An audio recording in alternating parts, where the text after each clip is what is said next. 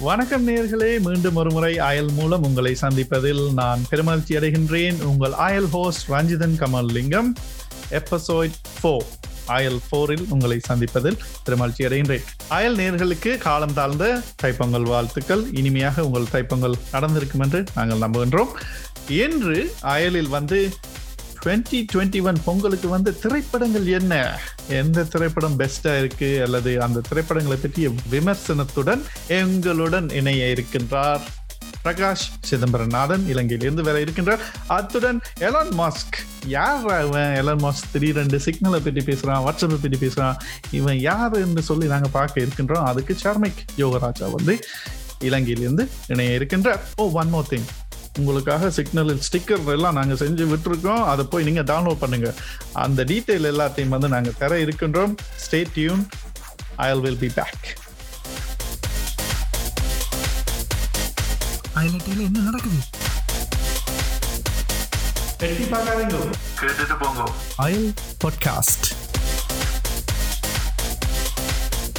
உலகில் richest person போன வாரம் பேசும்பொழுது ரிச்சஸ்ட் பர்சனாக இருந்த ஏலான் மஸ்கை பற்றி நாங்கள் பேச போகின்றோம். தற்போது ஜெஃப் பேசோ ஓனர் அமேசானுடைய ஓனர் ஜெஃப் பேசோ மற்றும் எலான் மாஸ்க் போன்றவர்கள் வந்து மாறி மாறி ரிச்சஸ்ட் பர்சனாக வந்து கொண்டிருக்கின்றனர். அவர்களுடைய ஸ்டாக் பிரைஸை பொறுத்து யாரு முதலில் இருக்கின்றார்கள் என்றது வந்து நிர்ணயிக்கப்படுகின்றது. சோ அதை பற்றி பேசுவதற்கு என்னுடன் இணைகின்றார் ஷர்மிக் யோகராஜா. அவர் ஒரு தொழில்நுட்பவியலாளர் அவர் வந்து இப்பொழுது ஏலான் மாஸ்கை பற்றி பேசுவதற்காக அயலில் இணைகின்றார். வணக்கம் சர்மைக் வணக்கம் ரஞ்சிதன். வணக்கம் அயல் நேர்களே இந்த தொழில்நுட்பத்துறையை சேர்ந்தவர்களுக்கு வந்து எலான் மஸ்க் பலருக்கும் வந்து ஒரு ரோல் மாடலாக விளங்கி வருகின்றார். ஏனென்றால் அவர் வந்து சரியான ஒரு ஹார்ட் ஒர்க்கிங் காய் என்று எல்லாரும் சொல்வார்கள். அவருடன் வேலை செய்தவர்கள் வந்து சொல்வார் டெஸ்லா என்ற ஒரு கம்பெனி ஓன் பண்ணி இருக்கிற car company electric car company அவர் ஒரு சிஇஓ வேர்ல்ட்ஸ் ரிச்சஸ்ட் பர்சன் சும்மா தரையில படுத்து உறங்குவதை மக்கள் கண்டதா அங்கே வேலை செய்வர்கள் கண்டதாக குறிப்பிட்டு இருக்கின்றனர். அப்படிப்பட்ட ஒருவரை பற்றி நாங்கள் இங்கே பேச இருக்கின்றோம். சோ நீங்கள் எலனை பற்றி என்ன நினைக்கின்றீர்கள் சர்மைக் எலன் எனக்கு கனடாவில் நிலைமை என்ன மாதிரி என்று தெரியாது. ஆனால் தாயகத்தை எடுத்துக்கொண்டால் எலன் வந்து மிக மிக புதியவர். தொழில்நுட்பவியல் துறையை சார்ந்தவர்களுக்கு கூட தாயகத்தில் அதுவும் அண்மையில் உலகின் முதலாவது பணக்காரர் என்ற அந்த பேர் கிடைத்த பின்புதான் தொழில்நுட்பத்துறையை சேர்ந்தவர்களுக்கு கூட எலனை பற்றி தெரிகிறது. காரணம் என்னவென்றால் எலனுடைய அந்த கோஃபீல்டு என்று சொல்லக்கூடிய அந்த கார் அண்மையில் அவர் அந்த மெயினா ஃபோக்கஸ் பண்ணி கொண்டிருக்கிற அந்த கார் சம்பந்தமான விஷயம் அந்த எலக்ட்ரிக் கார்ஸ் என்ற விஷயம் வந்து தாயகத்துல பெரிய அளவில் அது சம்பந்தமான ஒரு புரிதல் இல்லை என்று சொல்லலாம். அந்த வகையில அவர் இப்போ இந்த இடத்துக்கு வந்திருக்கிறது வந்து அதாவது தெரியத்தக்கனையா வந்திருக்கிறதுக்கு காரணம் வந்து முதலாவது இந்த விஷயம். ரெண்டாவது அண்மையில் அவர் ஒரு ட்வீட் செய்திருந்தார் வாட்ஸ்அப் சம்பந்தமாக. அதன் மூலமும் அவர் ஒரு பிரபல்யமாக வந்திருக்கிறாரே தவிர உண்மையில் அந்த வெளியிலே தெரிந்த அளவுக்கு வந்து தாயகத்தில் பெரிய அளவுக்கு தெரியாமல் தான் இவ்வளவு காலம் இருந்திருக்கிறார். பாருங்கள் இந்த வாட்ஸ்அப்பை வைத்துக்கொண்டு எல்லாம் வந்து பிரபல்யமாக வேண்டிய ஒரு நிலைமைக்கு வந்து விட்டார். ஏன் என்று வந்து நாங்கள் அடுத்த செக்மெண்டில் பார்ப்போம். ஏன் அந்த வாட்ஸ்அப்புக்கும் எலானுக்கும் என்ன சம்பந்தம் என்றதை பிறகு பார்ப்போம். தற்போது வந்து நீங்கள் எலான் எந்த நாட்டை சேர்ந்தவர் என்று உங்களுக்கு தெரியுமா? நிச்சயமா. அவர் வந்து ஒரு சவுத் ஆப்பிரிக்கன். சவுத் ஆப்பிரிக்கால பிறந்து வளர்ந்தவர். உங்களுடைய தொடர்புகள் கனேடிய தொடர்புகள் கூட இருக்கிறது. அவருடைய தாயார் கனடாவை சேர்ந்தவர் கனடாவை சேர்ந்த ஒரு மாடல் நிச்சயமா. அதன் பின் அவர் கனடாவுக்கு வந்து கனடாவுக்கு மைக்ரேட் பண்ணி வந்து அங்க இருந்து பிந்து அமெரிக்காவுக்கு போயிருக்கிறார் ஆமாம் சோ எலான் மாஸ்கினுடைய தந்தையார் வந்து சவுத் ஆப்பிரிக்காவை சேர்ந்த ஒரு இன்ஜினியர் அவருடைய தாயார் வந்து கனேடியன் மாடல் அங்கே மாடலிங் செய்ய சென்ற வேளையில் வந்து அவர்கள் பிரதர் சிஸ்டர் பிறந்ததுக்கு பிறகு தாயார் வந்து திருமணத்தை முறித்து கொண்டு பந்தத்தை முறித்து கொண்டு டிவோர்ஸ் எடுத்து விட்டு கனடாவுக்கு மீண்டும் திரும்பி சென்று விட்டார். அப்போது செல்லும் பொழுது அவருடைய பிள்ளைகளையும் கொண்டு சென்றார். அப்படி கொண்டு சென்ற வேளையில் எலான் ஃபீல் பண்ணினார் ஐயோ அப்பா தனிய பாவம் என்றுட்டு அவர் திரும்பி தந்தையரிடம் வந்து சவுத் ஆப்பிரிக்காவில் தான் தனது கல்வியை தொடர்ந்தார். யூனிவர்சிட்டி என்டர் பண்ற மட்டுக்கும் போயிட்டு அதுவும் ஒரு மாசம் ஒரு மாசம் சென்றார் யூனிவர்சிட்டிக்கு சவுத் ஆப்பிரிக்காவில் அது மட்டுக்கும் தந்தையருடன் இருந்து வந்தார். தந்தையாருக்கும் அவருக்கும் இருந்த ரிலேஷன்ஷிப் வந்து சரியான பேடான ரிலேஷன்ஷிப் இருந்துச்சு சில தந்தையர்கள் வந்து தன்னுடைய பிள்ளைகளை வந்து அழகாக பார்த்து கொள்வார்கள். எலனுடைய தந்தையார் வந்து அப்படி செய்யவில்லை. அப்போ அவர் வந்து ஒரு ரிஜெக்ஷனா ஃபீல் பண்ணினார் சின்னனில். அப்படி ஃபீல் பண்ணும்போது ஸ்கூல்ல வேற அவங்க பூலிஸ் வந்து அதாவது எல்லாம் விரட்டி அடிச்சு வச்சிருந்தாங்க அந்த ஸ்கூல் பசங்க எல்லாம் சவுத் ஆப்பிரிக்காவில் அப்ப அவர் வந்து தன்னுடைய தனிமையை போக்குவதற்காக புத்தகங்களை வாசிக்க தொடங்கினார். எலன் மாஸ்க் புத்தகங்களின் மூலம் பல விதமான அறிவுகளை வளர்த்து அது சம்பந்தப்பட்ட தன்னுடைய வகுப்பில் வந்து ஒரு அதிசிறந்த மாணவராக திகழ்ந்தார். அப்படி இருக்கும் போது அவருடைய லெவலுக்கு வந்து அவருடைய அறிவு ஆர்வத்துக்கு வந்து ஈடாக அங்கே அவருக்கு வந்து படிப்பு இருக்கவில்லை. ஆகவே அவர் வெளியில் சென்று புத்தகங்களை தேடி தேடி வாசித்து வந்தார். எலன் வந்து ஒரு பல கம்பெனிகளை ஓன் பண்ணுகின்றார். எங்கே ஸ்டார்ட் பண்ணினார் என்று தெரியுமா? அவருடைய தொடக்கம் வந்து ஒரு ஜெலோ பேஜஸ் மாதிரியான ஒரு இன்ட்ரெஸ்டிங்கான இது வந்து ஜெலோ பேஜஸ் மாதிரி ஒரு ஆன்லைன் கம்பெனி ஒன்று. ஜெலோ பேஜஸ் இதுல செய்யறது ஜிப் டூன்னு சொல்லி ஒரு ஆன்லைன் கம்பெனி அப்புறம் அவரோட பிரதரும் சேர்ந்து அதை ஸ்டார்ட் பண்ணி இருந்துச்சு பின்னர் தான் அமெரிக்கா செல்ல வேண்டும். அதற்கு என்ன வழி என்று யோசித்தார். ஏனென்றால் அவர் சிறு வயதில் பன்னெண்டு வயதிலேயே ஒரு கம்ப்யூட்டர் கேமை ஒன்றை உருவாக்கி அதனை வந்து ஒரு கம்ப்யூட்டர் மேகசின் கம்பெனிக்கு வந்து வித்தார் சிறு வயதிலேயே. அதுவும் பன்னிரண்டு வயதில் வந்து அதனை செய்து வித்திருக்கின்றார். நாங்கள் இப்பொழுது கூட இவ்வளவு வயது வந்ததுக்கு பிறகும் கூட ஒரு கம்ப்யூட்டர் கேமை செய்து விற்க முடியாமல் இருக்கின்றது. அவர் அந்த காலத்திலேயே வந்து தானே தனது முயற்சியால் அதனை செய்தார். அவர் மைக்ரேட் பண்ணி கனடாவுக்கு தாயாருடன் வந்து குயின்ஸ் யூனிவர்சிட்டி என்ற கனடாவில் ஒரு பிரபல்யமான ஒரு ஒன்டாரியோ என்ற மாகாணத்தில் இருக்கின்ற குயின்ஸ் யூனிவர்சிட்டியில் வந்து அவர் படித்த வண்ணம் இருந்தார். அங்கே இருக்கும்போது ஒரு பேங்க் இங்கே வந்து ராயல் பேங்க் என்று கனடாவில் இருக்கின்றது. அந்த பேங்கினுடைய சிஇஓக்கு வந்து ஃபோன் கால் அடித்து கொண்டே இருப்பாராம். அந்த அவற்றை சிஇஓக்கு நேரடியாக கொடுக்க மாட்டார்கள். அவர்களுடைய செக்ரட்டரிகிட்ட வந்து போகும் அந்த கால்ஸ் அப்போ போகும்போது என்ன செய்வார்கள் என்றால் செக்ரட்டரி சொல்லுவா சின்ன படி இது என்ன ஒரு பேங்க் என்றைக்கு பெரிய கனடாவிலேயே ஒரு one of the biggest bank அது. அப்ப இவங்கள் என்னடா இங்க வந்து கால் அடிச்சு கொண்டிருக்கான் இந்த சின்ன படியன் அவ இக்னோர் பண்ணி கொண்டிருக்க. இவருடைய ப்ரெசிஸ்டன்ஸ் விடா முயற்சியால் இவர் வந்து பப்ளிக் போன்ல தான் இருந்து அடிச்சார். அந்த காலத்துல செல்போன் எல்லாம் இல்லை. அப்ப அடித்து பேசும்போது செல்போன் இருந்துச்சு ஆனா பாப்புலர் இல்லை அந்த டைம்ல ஸோ அப்ப திருப்பி திருப்பி அடிக்கும்போது அவர் கடைசியில் பாவப்பட்டு சரி சிஇஓவுடன் உனக்கு ஒரு லஞ்சுக்கு அரேஞ்ச் பண்றேன். நீ அங்க போய் அவரோட பேசலாம். உனக்கு எக்ஸ் ஏதாவது கேள்விகள் இருந்தா அவர்கிட்ட கேட்கலாம்னு சொல்லிவிட. இவர் சரி என்று டொரண்டோவுக்கு சென்று அந்த சிஇஓவை மீட் பண்ணி அவரிடம் அவர் ஒரு ஐடியாவை பிச் பண்ணார். நான் ஒரு ஐடியா வச்சிருக்கின்றேன் நீங்கள் இதனை செய்தால் இது வந்து பெரிய ஒரு இதா வரக்கூடிய சந்தர்ப்பம் இருக்கின்றது. பெரிய ஒரு பிசினஸாக வரக்கூடிய சந்தர்ப்பம் இருக்கின்றது என்று அவருக்கு ஒரு ஐடியாவை பிச் பண்ணும்போது அந்த ஐடியா தான் பின்னர் பின்னர் வந்து பேபாலாக மாறியது. ஸோ அந்த காலத்துல வந்து இன்டர்நெட் எல்லாம் பெருசாக இல்லாத ஒரு காலம். அந்த ஹெடாக திங்க் பண்ணி வழியால் அவருக்கு விளங்கவில்லை அந்த பேங்க் சிஇஓக்கு வந்து. அது பின்னர் பேபால் என்ற ஒரு சர்வீஸாக வந்து அதனை வந்து ஏலான் பெரிய ஒரு தொகைக்கு வித்தார் ஒன் பாயிண்ட் டூ பில்லியன் என்று நினைக்கின்றேன். அதன் பின்னர் தான் நீங்கள் குறிப்பிட்டது போல சர்மைக் எக்ஸ் டாட் காமை வந்து ஆரம்பித்தார்.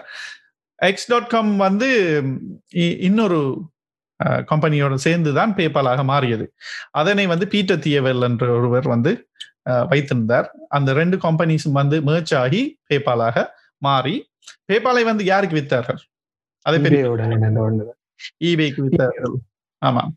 அப்ப அந்த பேபால் என்ற கன்செப்ட் வந்து பயங்கர ஒரு புதிய ஒரு விடயம்.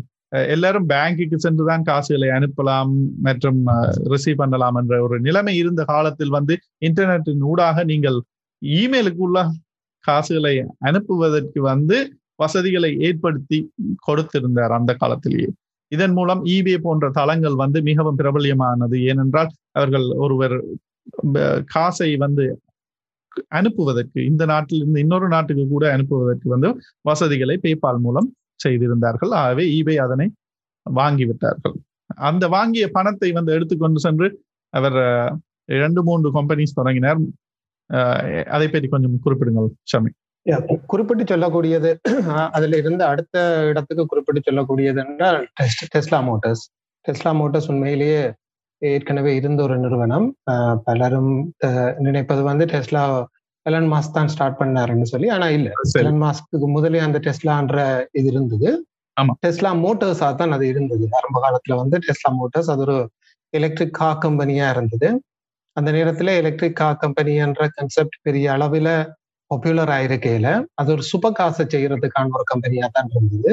அதே நேரத்துல அங்க இருந்த ஒரு பெரிய பேரியரா இருந்தது வந்து பேட்டரிஸ் பேட்டரிஸ் அந்த பவர் டென்சிட்டி அந்த நேரத்துல ஒரு பெரிய பிரச்சனையா இருந்தது. எங்கட இந்த லித்தியம் அயன் பேட்டரின்ற ஒரு பெரிய அளவுல இந்த வளர்ச்சி அடைந்த பிறகுதான் அந்த பேட்டரி டெக்னாலஜி வந்து ஒரு எனர்ஜி டென்சிட்டி அதாவது ஒரு குறுகிய இடத்துக்குள்ள பெரிய அளவு பவரை வச்சிருக்கக்கூடிய ஒரு டெக்னாலஜி வந்தது. அப்ப இந்த காலத்துல அது பெரிய பாப்புலரா இல்லாட்டிக்கும் அது ஒரு சூப்பர் காசை செய்யற ஒரு நிறுவனமா இருந்தது. இவர் அதுல போன பிறகுதான் அந்த பெரிய மாற்றங்களை உண்மையில அங்க பார்க்கத்தக்கனையா இருந்தது. அந்த டெஸ்லால வந்து பெரிய மாற்றங்களை பார்க்கக்கூடியதா இருந்தது. அதாவது இப்ப இருக்கிற டெஸ்லாக்கு காரணம் எலக்ட்ரன் மாஸ்க்னு சொல்லலாம். சரி அதோடு அவர் தன்னுடைய பணத்தையும் வந்து அந்த பேபால் மூலம் வித்ததன் மூலம் வந்த பணத்தையும் வந்து டெஸ்லா மோட்டர்ஸுக்கு வந்து இன்வெஸ்டராக தான் இனிஷியலி போனார். முதல் போகும்போது இன்வெஸ்டராக சென்று விட்டு அதன் பின் பிற்பாடு சிஇஓவாக வந்தார். ஏனென்றால் அவர் தன்னுடைய பங்களிப்பு கூடுதலாக இருந்தால்தான் தன்னுடைய அந்த டெஸ்லா மோட்டார்ஸை வந்து அடுத்த கட்டத்துக்கு கொண்டு செல்லலாம்.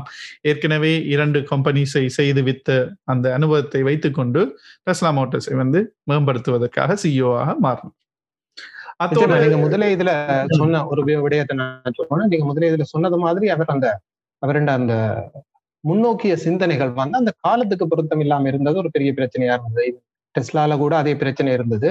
அவரோட சிந்தனைகள் வந்து ஒரு ப்ரொடக்டா வருமான்ற சந்தேகம் அந்த நிறுவனத்துக்குள்ளேயே பெரிய அளவில் இருந்து கொண்டிருந்தது. அந்த இடத்துலதான் அவர் ஷேரை கூட போட்டு இந்த சிஇஓ ஆவார் ஆமா அதுக்கு பிறகுதான் தன்னை மாதிரி மாத்த தொடங்குறார் புதிய சிந்தனைகள் வரும்போது தடைகள் வருவது ஏனென்றா மற்றவர்களுக்கு அதனை புரிந்து கொள்ளும் சக்தி தன்மை குறைவாக இருக்கலாம்.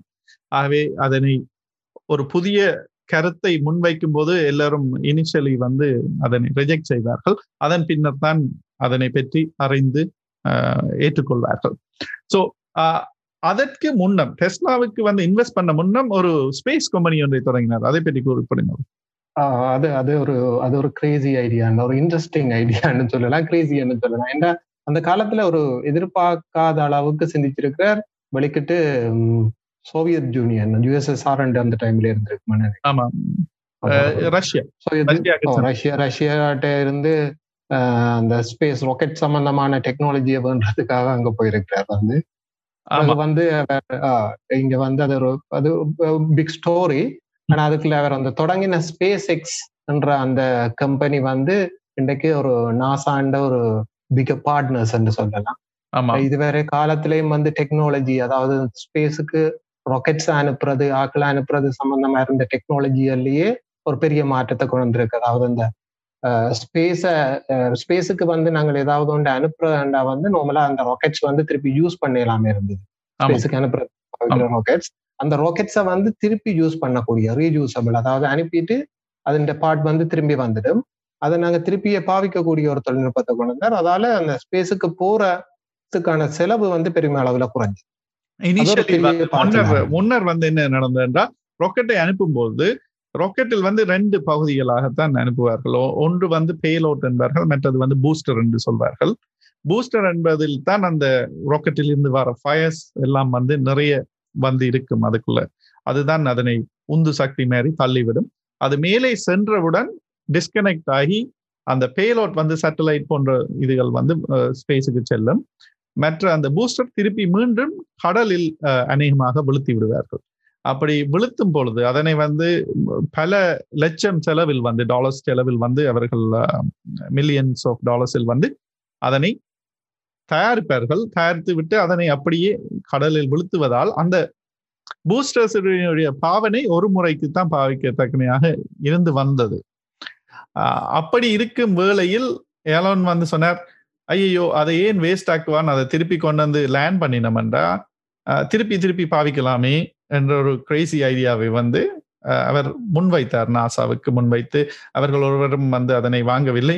ஆகவே இவர் தானே சென்று ரஷ்யாவில் சென்று அங்கே இருக்கும் ராக்கெட்டை வாங்கி கொண்டு வந்து அதனை மோடிஃபை பண்ணி அப்படி திருப்பி லேண்ட் பண்ற மாதிரி கம்ப்யூட்டர் மூலம் செய்யலாம் என்று சொல்லி ஒரு ஐடியாவை வைத்துக்கொண்டு அங்கே சென்றார். அங்கே சென்றவுடன் ரஷ்யாவில் இருப்பவர்கள் அவரை எள்ளி நகையாடி அனுப்பிவிட்டார்கள் திருப்பி. ஏனென்றால் இவன் யாரடா வந்து நின்று தனி ஒருத்தன் வந்து கொஞ்சம் காசை வச்சுக்கொண்டு ராக்கெட் வாங்க நிற்கிறான் இதெல்லாம் செட் ஆகாது தம்பி வீட்டை போயிட்டு வாங்கன்னு சொல்லி அனுப்பிவிட்டார்கள். அப்படி செல்லும் பொழுது ஒருத்தர் சொன்னார் அங்கே ஒரு வேர் ஹவுஸில் வந்து நிறைய ராக்கெட்டினுடைய என்ஜின் அதாவது அந்த பூஸ்ட் பண்ற ராக்கெட்டுக்கு கீழே இருக்குமே அந்த குழாய் மாதிரி.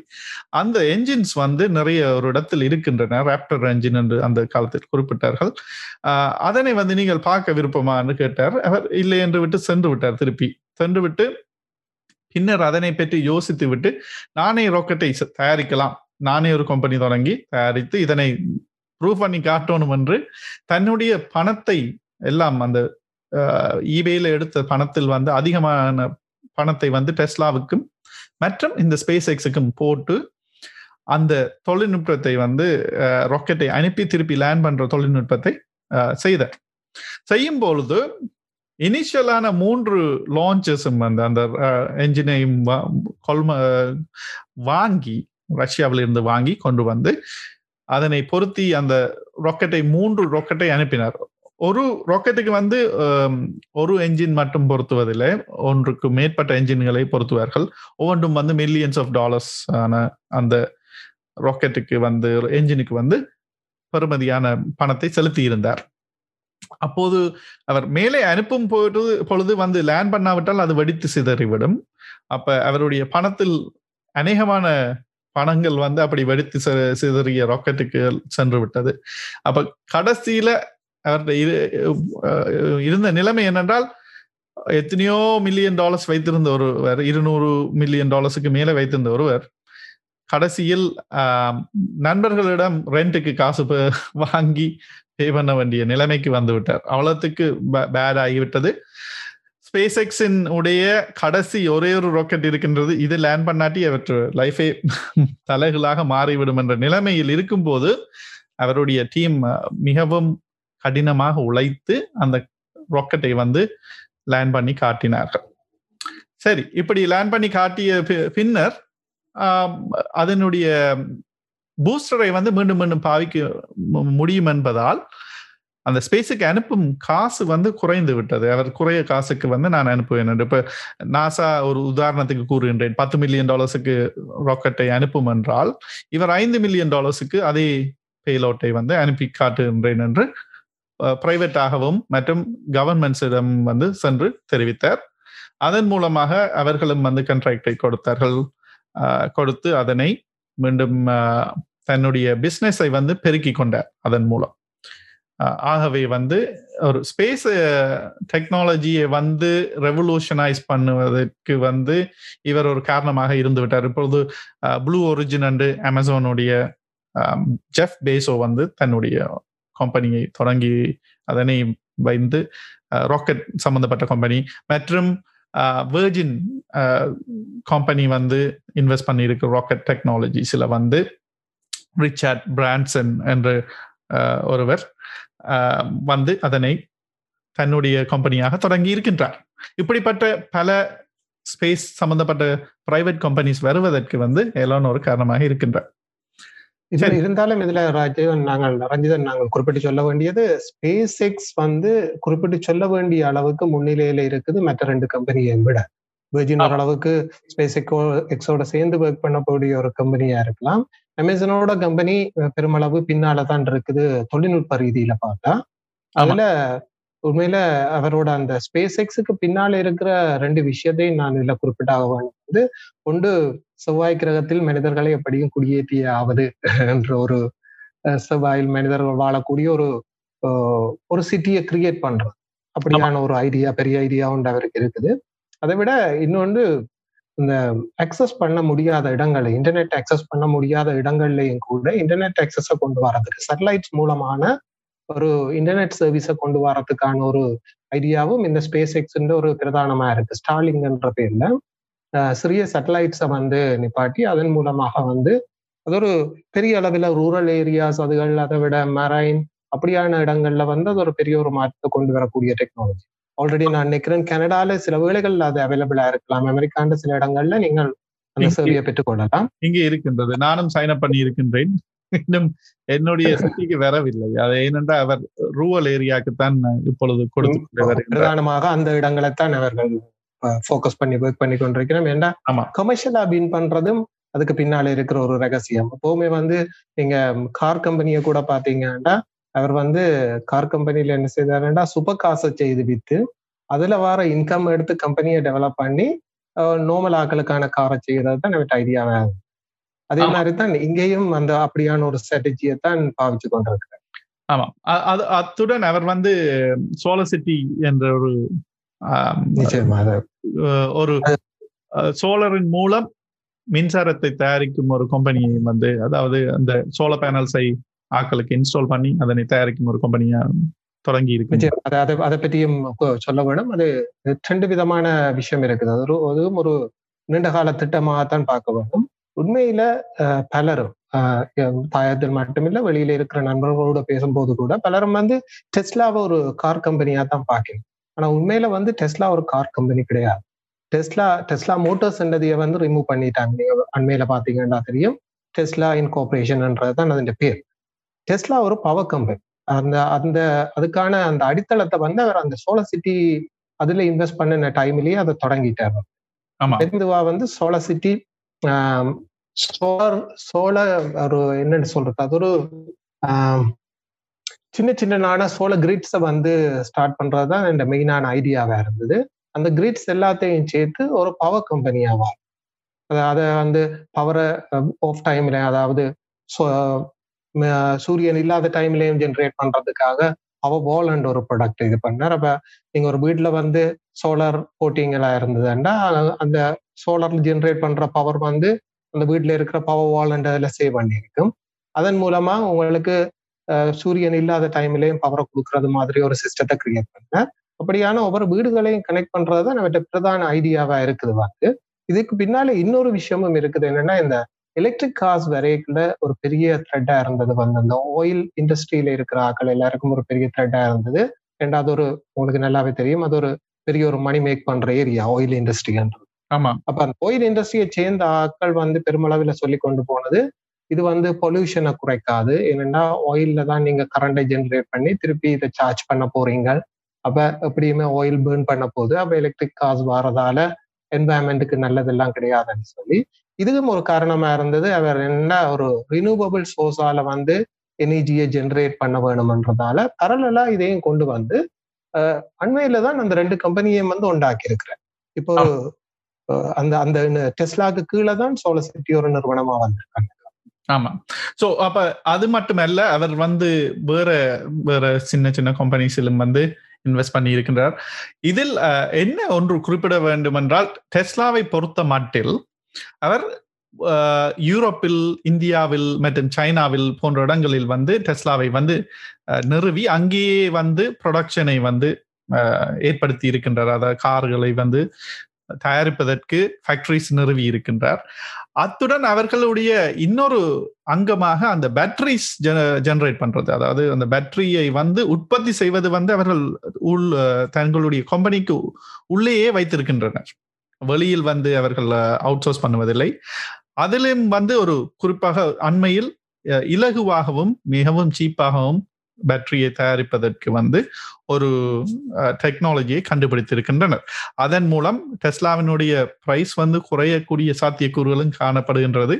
அப்படி குறைந்து விட்டால் நாங்கள் கேஸ் காரை விட மெலிவாக எலக்ட்ரிக் காரை வாங்கக்கூடிய ஒரு தன்மைகள் வந்து ஏற்பட்டு ஏற்பட்டு விடும் இன்னொன்றை நாங்கள் பார்க்க வேண்டும். இவர் தற்போதைய ரிச்சஸ் பர்சனுக்கு அடிபட்டு கொண்டிருக்கிறார். ஆனால் அவர் ஆல்ரெடி ஒரு அடித்தளத்தை ஏற்படுத்தி விட்டார். என்னவென்றால் நீங்கள் பார்த்தீர்கள் என்றால் டுவெண்ட்டி ஃபோர் செவனும் வந்து உலகளாகிய ரீதியில் வந்து கார்களை செல் பண்ணக்கூடிய விற்கக்கூடிய வசதிகளை வந்து அவர் நிறுவி விட்டார். எல்லா இடத்திலும் வந்து டெஸ்லா சேல்ஸ் சென்டர்ஸை ஓபன் பண்ணி அதையும் வந்து தானே டிரெக்டாக செய்கின்றார். வெளியிட தாக்கலுக்கு கொடுக்காமல் நேரடியாகவே டெஸ்லாவில் வந்து நீங்கள் வாங்கக்கூடிய தன்மையை இன்டர்நெட்டின் மூலம் ஏற்படுத்தி விட்டார்கள். அந்த அதை வந்து இருபத்தி நாலு மணித்தியாலமும் கார் விற்கக்கூடிய ஒரு தன்மையை ஏற்படுத்தி விட்டார் அப்போ என்ன நடக்க போன்றது என்றால் அவருடைய காசு வந்து இருபத்தி நாலு மணித்தியாலம் வந்து வந்து வந்து கொண்டே இருக்க போன்றது. அப்ப அவர் அப்படி ஒரு என்னென்றால் அவர் குறிப்பிட்டிருந்தார் காசு வந்து தனக்கு முக்கியம் இல்லை. தான் வந்து செய்ய போன்ற மிஷன் வந்து தான் வாழ்ந்து விட்டு செல்லும் போது மனிதர்கள் மாசில் நீங்கள் குறிப்பிட்டது போல செவ்வாய் கிரகத்தில் போய் செட்டிலாக வைக்க வேண்டும். அதுதான் தன்னுடைய குறிக்கோள் என்று சொல்லி அதற்கு தேவையான காசைத்தான் இதன் மூலம் தான் ஜெனரேட் பண்ணி கொண்டிருக்கின்றேன் என்று தெரிவித்திருந்தார். அது மட்டுமல்ல இதுல இதுல ஒரு ஒரு விஷயம் அந்த அநேகமாக இந்த முறை அந்த கார் சேல்ஸ் டீட்டெயில்ஸ் வரைக்குள்ள அந்த சரியா பார்க்கலாம்னு நினைக்கிறேன். அவரோட இந்த வருஷத்துக்கான அந்த இதா இருந்தது வந்து அஞ்சு லட்சம் கார் சேல்ஸ்ன்றது நாலு லட்சத்தி நாலரை லட்சத்தை தாண்டி விட்டதாகத்தான் அண்மைய தகவல்கள். அநேகமாக அதை அந்த அந்த இடத்தை எட்டியிருப்பார்கள் நினைக்கிறேன். அதுக்கு நீங்க சொன்ன அந்த விஷயமும் ஒரு முக்கியமானது. இந்த கோவிட் டைம்ல கூட கார் டெலிவரி வந்து நடந்து கொண்டிருந்தது. அதாவது டாக்குமெண்ட்ஸ் எதுவுமே இல்லாம நீங்க சென்டர்ஸ்ல இருந்து கார் எடுக்கக்கூடிய ஒரு இதை பாவிச்சு தான் அந்த சேல்ஸ் செய்திருந்தது. அது மற்ற நிறுவனங்களுக்கு இது ஒரு பெரிய ஒரு சிக்கலாக வரும். ஏனென்றால் இந்த கோவிட் நேரத்துல பெருமளவு கார் சேல்ஸ் வந்து பெருமளவு விழுந்திருக்கு மற்ற நிறுவனங்களுக்கு. ஆனால் டெஸ்லாவினுடைய பெருமளவாக அது இருக்கு இன்னொரு விடயம் வந்து குறிப்பிட வேண்டும். அவர் நியூரோலிங்க் மற்றும் ஓபன் ஏஐ போன்ற அந்த ஆர்டிபிஷியல் இன்டெலிஜென்ஸ் சம்பந்தப்பட்ட கம்பெனிஸில் வந்து தன்னுடைய இன்வெஸ்ட்மெண்ட் மற்றும் அது சம்பந்தப்பட்ட விடயங்களை வந்து அறிவதிலும் வந்து ஆர்வமாக இருக்கின்றார். அத்துடன் அவர் ஒன்று ஒரு விடயத்தை குறிப்பிட்டிருந்தார். ஆர்டிபிஷியல் இன்டெலிஜென்ஸை வந்து நாங்கள் கட்டுப்பாட்டுக்குள் விதிமுறைகளுக்குள் கொண்டு வராமல் எல்லோரிடமும் கையிலும் ஒப்படைத்து விட்டோம் என்றால் அதாவது கம்ப்யூட்டர் தானே திங்க் பண்ணி தானே ஆக்ட் பண்றதுக்கு ஒரு விதமான ஆர்டிபிஷியலை வந்து இன்டெலிஜென்ஸை வந்து அறிவை வந்து கம்ப்யூட்டருக்கு கொடுத்து விட்டோம் என்றால் கணனிக்கு கொடுத்து விட்டால் அது இந்த வேர்ல்டை வந்து அழித்து விடும். ஆகவே கவனமாக இருங்கள். மனிதர்களை அழித்து விடும். குறிப்பாக. என்று அவர் வந்து அதனை தெரிவித்திருக்கின்றார். ஏனென்றால் எங்களுக்கு விளங்கவில்லை என்று தெரிவித்த வண்ணம் இருக்கின்றார். ஆகவே அந்த ஃபீல்டிலையும் வந்து அவர் வந்து அட்வான்ஸாக முன்னோடியாக திகழ்கின்றார். மற்றது ஓப்பன் ஐ பத்தி ஓப்பன் ஏஐ பத்தி ஒரு ஒரு விடயத்தை நான் ஆட் பண்ணலாம். அந்த ஓப்பன் ஏஐ வந்து ஒரு நான் ப்ராஃபிட் ஓப்பன் கம்பெனி அது முழுக்க முழுக்க இந்த ஏஐ சம்பந்தமான ரிசர்ச்சுக்கான ஒரு நிறுவனமா தான் அதை இது பண்ணி இருக்கிறார் அது நீங்க சொன்ன அந்த காரணத்துக்காகத்தான் ஏஐ என்றது ஒரு சிக்கலா வந்துடக்கூடாதுன்றதுக்காகத்தான் அப்படியான ஒரு நிறுவனத்தை வந்து நிறுவனம் அது அத்துடன் அந்த அவருடைய கார்களும் வந்து தானே இயங்கக்கூடிய வண்ணம். டெஸ்லா கார்களை பார்த்தீர்கள் என்றால் ஓட்டோ பைலட் என்று தெரிவிப்பார்கள். அந்த ஓட்டோ பைலட் டெக்னாலஜியின் மூலம் தானாகவே திரிவதற்கு வந்து அந்த கார் செலுத்துவதற்கு வந்து டிரைவ் பண்ணி கொண்டு போகும். டிரைவரே இல்லாமல் செலுத்தும். அப்படிப்பட்ட ஒரு காரை உருவாக்கி இருக்கின்றார். அந்த அதற்கு வந்து இந்த ஏஐ ஆர்டிபிஷியல் இன்டெலிஜென்ஸ் மூலம்தான் அதனை செலுத்துவதற்கு அவர்கள் செய்திருக்கின்றார்கள். ஆனால் இன்னொரு விடயம் நீங்கள் குறிப்பிட நான் இங்கே குறிப்பிட்டே ஆக வேண்டும். என்ன செய்திருக்கின்றார்கள் என்றால் அந்த காரை வந்து அந்த ஊபர் போன்ற சர்வீஸாக இப்போ ஆட்டோமேட்டிக்கா கார் ஓடும் என்றால் நாங்கள் ஊபர் போன்ற சர்வீஸுக்கு வெளியில் விடலாம். நார்மலா நீங்கள் வீட்டிலிருந்து ஆஃபீஸுக்கு செல்வீர்கள் என்றால் என்ன நடக்கும்? ஆஃபீஸுக்கு சென்றவுடன் காரை பார்க் பண்ணிவிட்டு அங்கே இருந்து விட்டு திரும்பி வீட்டுக்கு வரும்போது ஒரு இருபது நிமிஷமோ ஒரு மணித்தியாலமோ உங்களுடைய டிராவல் டைமை பொறுத்து தான் பாவிப்பீர்கள். மேக்சிமம் நீங்க ஒரு காரை வந்து ரெண்டு மணித்தியாலம் தான் பாவனைக்கு பாவிப்பீர்கள் இருபத்தி நாலு மணித்தியாலத்தில். மற்ற நேரம் எல்லாம் அது பார்க் பண்ணி தான் இருக்கும். ஆகவே அதனை வந்து ஒரு டாக்ஸி சர்வீஸ் மாதிரி தானே இயங்கி சென்று யூஸ்ட் ஆகி வந்துச்சுன்னா உங்களோட கார் உடைய மேக்சிமம் யூசேஜை வந்து நாங்கள் பயன்படுத்தலாம். மேக்சிமம் எவ்வளவு பயன்படுத்த முடியுமோ அவ்வளவுக்கு பயன்படுத்தலாம். ஆகவே அவர் ஒரு நெட்ஒர்க் மாதிரி யூபர் மாதிரியும் ஃபியூச்சர்ல வந்து கிரியேட் பண்ணுவதற்கு இருக்கின்றார் என்று தெரிவித்திருக்கின்றார் உண்- உண்மையில் அந்த சேவை வந்து இப்ப ரோபோ டாக்ஸிஸ் ரோபோ டாக்ஸிஸ் வரைக்குள்ள எலன் மாஸ்க் எதிர்பார்க்கறதின் படி பார்த்தா எங்கள்கிட்ட நாங்கள் ஒரு காரை ஆன் பண்றதுக்கான தேவை இருக்காது ஒரு. கார்ல இன்வெஸ்ட் பண்ணி இருக்கலாமே தவிர உங்களுக்கு ஒரு சொந்த கார் இல்ல நீங்க கார் வேணுமென்று சொன்னாலோ அல்லது ஒரு ஆப்பை கிளிக் பண்ணினாலோ அல்லது நீரோலிங்கின்ற வசதியால சிலவளை நினைச்சாலோ கூட கார் வந்து நிக்கலாம். இதுல இருக்கிற முக்கியமான வசதிகள் சில என்னன்னா அந்த கார் வந்து நீங்க சொன்னது மாதிரி ஒரு பெரிய இடத்தை பிடிச்சு கொண்டு ஒரு பார்க்கிங் ஏரியா அப்படியான தேவைகள் இருக்காது போல. வந்து ட்ராப் பண்ணணும்னா அந்த கார் அடுத்தால பிக்கப் பண்ண போயிடும். இல்ல இது தொடர்பா வீட்டுக்கு அனுப்பி விடலாம். வீட்டை போய். பார்க் பண்ணது. So வீட்டு வீட்டை போய் நின்றுட்டு வர சொல்லியும் சொல்லலாம் வந்து இல்லாட்டிக்கு உண்மையில அண்மையில ஒரு டெஸ்லா கார்ல இருக்கிற ஃபீச்சர்ஸை பாவிச்சு ஒரு ஆள் ஒரு அமெரிக்கால என்ன நினைக்கிறேன்னு ஒரு சின்ன வேலையை ஒன்று செய்து கொண்டிருந்த அமெரிக்கால சில இடங்கள்ல ஒரே இடத்துல ஒரு குறிப்பிட்ட நேரத்துக்கு மேல காரை நிறுத்தி இருந்தால் வந்து அதுக்கான ஒரு எக்ஸ்ட்ரா சார்ஜ் உண்டு இருக்கு ஆ. அதுக்கு அந்த டெஸ்லா கார்ல இருக்கிற அந்த ஆட்டோமேஷன் சர்வீஸை பாவிச்சவர் என்ன செய்திருந்தாருண்டா வந்து அந்த காரை ரெண்டு ஏரியாக்குள்ள மூவ் பண்றது மாதிரி முன்னாலே பின்னாலே இருக்கிற ஒரு ஏரியாக்குள்ள மூவ் பண்ற மாதிரி ஆனா. இப்ப இருக்கிற கார்கள் வந்து ஒரு லிமிட்டடா தான் மூவ் பண்ணக்கூடியதா இருக்கும் ஆனா இந்த ரோபோ டாக்ஸி சர்வீசஸ். வேற நீண்ட காலமாகும். வந்ததுண்டா வந்து உங்களுக்கு இந்த கார் வந்து வீட்டை வரலாம் அல்லது வேற எங்கேயாவது போய் அந்த அதுக்குரிய இடத்துல பார்க் பண்ணி கொள்ளலாம். இல்லாட்டிக்கு காரை ஆன் பண்ண வேண்டிய தேவையே இல்லாத ஒரு நிலைமைகள் கூட இது காலத்துல வர்றதுக்கான சாத்தியங்கள் ஆமா நீங்கள் குறிப்பிட்டது போல ஷர்மிக் அஹ், என்னவென்றால் ஃபியூச்சர்ல வந்து கார் கம்பெனிஸ் வந்து தங்களுடைய காரை வந்து மக்களுக்கு விற்காமல் இந்த ரோபோ சர்வீஸ் மாதிரி தாங்களே காரை ப்ரொடியூஸ் பண்ணி தாங்களே வைத்துக்கொண்டு இந்த ஊபர் போன்ற சர்வீஸை வந்து தாங்களே செய்வதற்கு அஹ், வாய்ப்புகள் அதிகமாக காணப்படுகின்றன. ஏனென்றால் காரை வாங்கி நாங்கள் வைத்திருப்பதை விட அதனை வந்து நாங்கள் இந்த இடத்துக்கு போக வேண்டும் என்று நாங்கள் அஹ், எங்களுடைய போனில் அமர்த்தி விட்டால் அது உடனடியாகவே எங்கள் வாசலில் நிற்கும் என்றால் ஏன் நாங்கள் ஒரு காரை வாங்க வேண்டும்? தற்போது அந்த ரீசனுக்காண்டித்தான் நிறைய பேர் வந்து கார் வீட்டில் வைத்திருக்கின்ற உடனடியாக நான் வழிக்கிட்டு செல்ல வேண்டும் என்று. அப்ப இப்படி ஒரு ஃபிளீட் ஆஃப் கார்ஸ் வந்து வந்துச்சுதுண்டா? அதுக்கு வந்து ஆன நாங்கள் கார் ஓன் பண்ண வேண்டிய ஒரு நிர்பந்தம் இல்லை. நாங்கள் ஒரு ரோபோ டாக்ஸியின் மூலம் உடனடியாகவே ஏறி செல்லக்கூடிய வாய்ப்புகள் இருக்கின்றன. அதனால் கம்பெனிஸ் வந்து கன்சியூமர்ஸுக்கு விற்க வேண்டிய அவசியமும் இல்லாமல் போகக்கூடிய வாய்ப்புகள் காணப்படுகின்றன. நன்றி ஷர்மிக். இன்று வந்து பல விடயங்களை வந்து நாங்கள் ஆராய்ந்தோம். நிச்சயமான. நன்றி. நன்றி ஷர்மிக் சரி அடுத்தது வந்து நாங்க அயல்ந்த என்டர்டைன்மெண்ட் செக்ஷனுக்கு போயிருக்கின்றோம். அதனை பற்றி பேசுவதற்கு எம்முடன் இணைகின்றார் பிரகாஷ் சிதம்பரநாதன். வணக்கம் பிரகாஷ். வணக்கம் ரஞ்சிதன். வணக்கம் நேர்களே. வணக்கம். என்ன என்டர்டைன்மெண்ட்ல வந்து இப்ப ஒரு ரீசன்ட்லி ஒரு பெரிய பிக்கான ஒரு விஷயம் நடந்திருக்குது. பேசணும். Big pass big pass final முடிஞ்சிருக்கு. வெற்றியாளரா ஆறு தேர்வு செய்யப்பட்டிருக்காரு. அது நிறைய சுவாரஸ்யமான விஷயங்கள் இருக்கு. நாங்க பேசுவோம். நீங்க ஆரி சப்போர்ட்டரா இல்ல பாலா சப்போர்ட்டரா யாரு நீங்க ஃபைனல்ஸ் வரணும் என்று எதிர்பார்த்தீங்க? இல்ல ஆக்சுவலா நான் உண்மையிலுமே எதிர்பார்த்தது இல்ல. ரியோ வின் பண்ணுவார்னு எதிர்பார்த்தேன். ரியோ வந்து ஸ்டார்டிங்ல ரொம்ப காமெடியா ரொம்ப காமா கொண்டு போய்கிட்டு இருந்தாரு. ஆமா. ஆனா திடீர்னு இடையில அவருக்கு என்ன நடந்துச்சுன்னு தெரியல. அவர் வேற மாதிரி போயிட்டு அந்த ஒரு போட்டிலேயே இல்லாத ஆள் மாதிரி ஆயிட்டாரு. எதுக்கு எடுத்தாலும். சண்டை பிடிக்கிறதும் ஒரு ஒரு குரூப்புக்குள்ள சேர்ந்துக்கிட்டதும் குரூப்பிசம்னு ஒண்ணு பேசினாலே அவரு ஆக்ரோஷமா அந்த சாமி வந்து ஒரு மாதிரி ஆட தொடங்குறதும் அப்படின்னு அந்த போட்டியை விட்டு ஒரு விலகின நிலைக்கு போயிட்டாரு. அதோட வைஃப் வந்துட்டு போன பிறகு பிள்ளைகள பார்த்த அந்த பிள்ளைங்க வீடியோ அதுகள் பார்த்த பிறகு ஆள் கொஞ்சம் டவுன் ஆயிட்டார். ஆமா கொஞ்ச நாளாவே அவர் டென்ஷன் ப்ரெஷர்ல இருந்தார். அதாவது நாங்க தோத்துருமோ தோத்துருவோங்கிற பயத்துல தான் கடைசி சில வாரங்கள்ல அவர் அந்த பிக் பாஸ்ல விளையாண்டுகிட்டு இருந்தாரு. அதுவும் அவர்கிட்ட ஒரு தோல்விக்கான ஒரு காரணமா இருக்கலாம். அவரே அவரு வெளிப்படுத்திக்க தவறல அது சரி. மற்றது அந்த கடைசி நேரத்துல கூடி கேபி சூட்கேஸை எடுத்துட்டு போக அவர் விடாம தானே எடுக்கிறேன் தானே எடுக்கிறேன் வந்து சொன்னாரு. அதுல வந்து நான் நினைக்கிறேன் அவருக்கே ஃபீல் ஃபீல் ஆயிட்டோ தெரியல. தான் வெல்ல மாட்டேன் இந்த தான் ஒரே ஒரு சான்ஸ் ஏதாவது வின் பண்றதுக்கு நினைச்சாரோ தெரியல.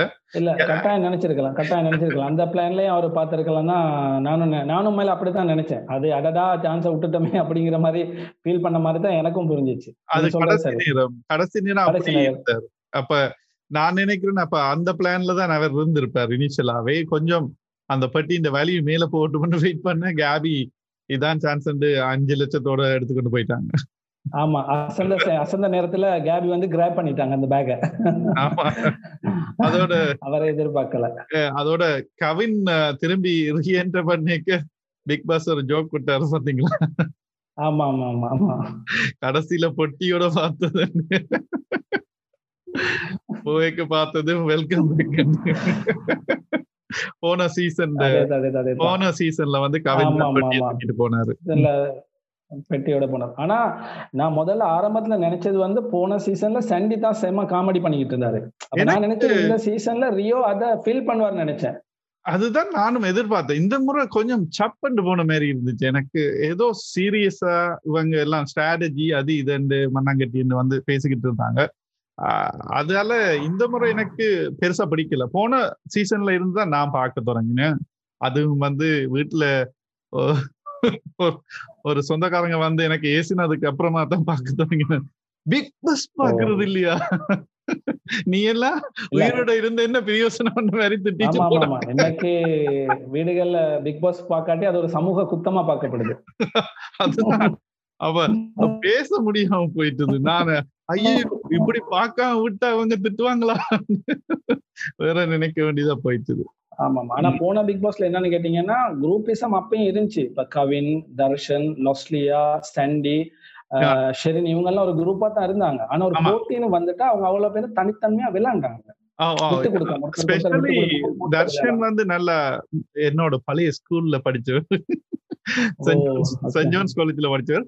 அவர் வந்து நல்ல இதா விளையாடினார். தர்ஷன் வந்து. ஆமா. நல்ல ஸ்போர்ட்ஸ்மேன்ஷிப்பா விளையாண்டாங்க இந்த முறை அந்த போட்டி மனப்பக்கம் குறைஞ்ச மாதிரி ஒரு ஃபீலிங் எனக்கு. ஆரியும் மற்றது ரம்யாவும் இவரும் வந்து பாலாவும் தான் அதுல அந்த ஈடுபாடா விளையாடின மாதிரி ஃபீல் ஃபீல் ஆச்சு இந்த முறை. கட்டாயம் கட்டாயம் கட்டாயம் கட்டாயம் கட்டாயம். நான் எதிர்பார்த்தேன் ரம்யா தான் வெல்லுவாங்க இல்ல ரம்யாவும் ஒரு நல்ல கண்டென்ட்டா இருந்தாங்க. ஸ்டார்டிங்ல ரம்யா. ரியோ எல்லாமே இருந்தாங்க. ஆனா கடைசியில போக போக போக போக ஆரிக்கு எதிர்பாராத ஒரு சப்போர்ட் கூடி அது ஒரு ஆரி அலையாயிருச்சு. அது அது மட்டும் இல்ல அந்த வெளியில இருந்து வந்து வந்தவங்க எல்லாம் வந்து இன்டெரக்டா ஆரிய பாத்துக்குங்க ஆரிய பாத்துக்குங்க என்று சொல்லிட்டு போனாங்க. கவனிச்சிங்களா? ஆமா ஆமா கட்டாயம் கட்டாயம் அதோடயே வந்து இவங்க கிவ் அப் பண்ணிட்டாங்களோன்னு தோணுச்சு. அந்த ரியோலாம் கடைசி வீக் எல்லாம் கிவ் அப் பண்ணிட்டாரு. அவருக்கு புரிஞ்சிருச்சு என்ன நடக்க போறதுங்கிறது அவருக்கு தெளிவா புரிஞ்சிருச்சு. அப்ப அவர் அதுல ஒரு கேம் இன்ட்ரெஸ்ட் இல்லாமலே தான் விளையாண்டாரு. ஆமா. அப்ப அப்படி பாக்கக்குள்ள வந்து இந்த முறை சீசன்ல வந்து அவங்க கிவ் அவுட் பண்ணிட்டாங்களோ தெரியல. அந்த என்ன நடக்க போகுதுன்றது.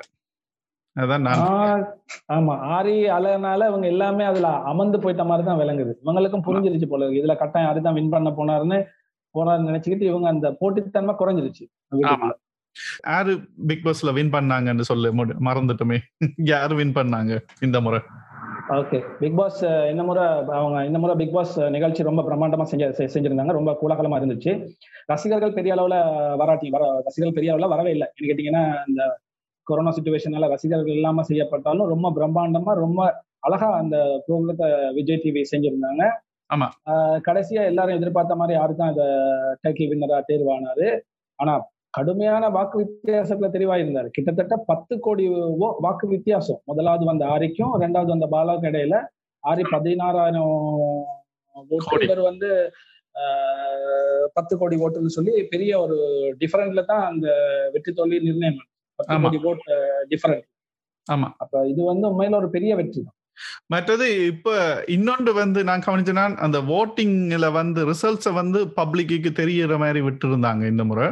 அது கொஞ்சம் சப்பண்டு போன மாதிரி இருந்துச்சு. எங்களுக்கு வேற வின்னர்ன்னு முதலே தெரிஞ்சிட்டு அந்த ஷோக்கு முன்னாடி.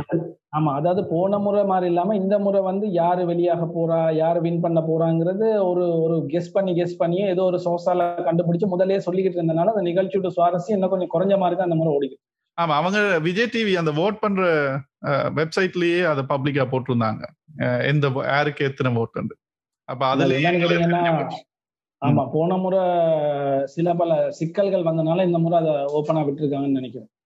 இருக்கலாம். ஆனா அது சுவாரஸ்யத்தையே குறைச்சு விட்டது இந்த ஷோ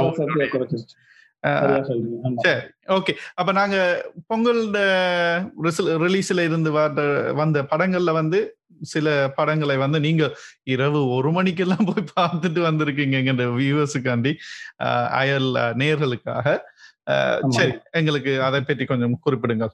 என்னென்ன படத்தை பார்க்க போடுறோம் அதாவது பொங்கல் ரேஸ்ல முதலாவதா இந்த முறை ரிலீஸ் ஆன படம் வந்து மாறா.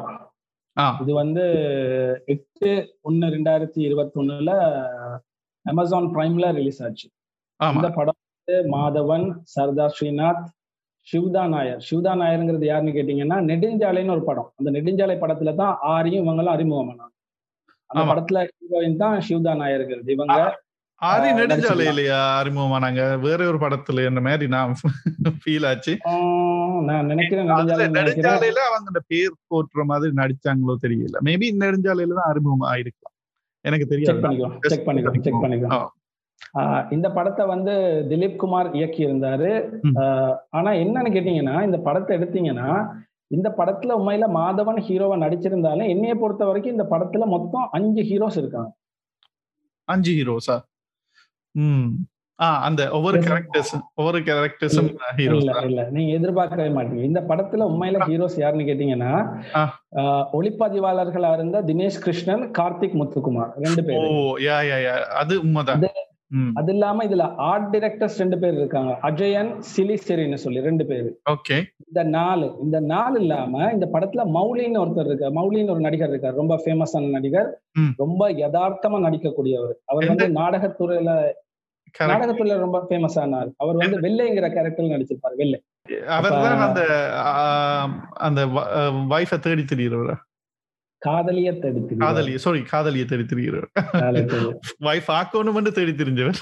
தெரிஞ்சாரு. அப்ப இந்த எனக்கு தெரிஞ்சு இந்த மாறா படத்துல இந்த அஞ்சு பேரும் தான் உண்மையான ஹீரோஸ்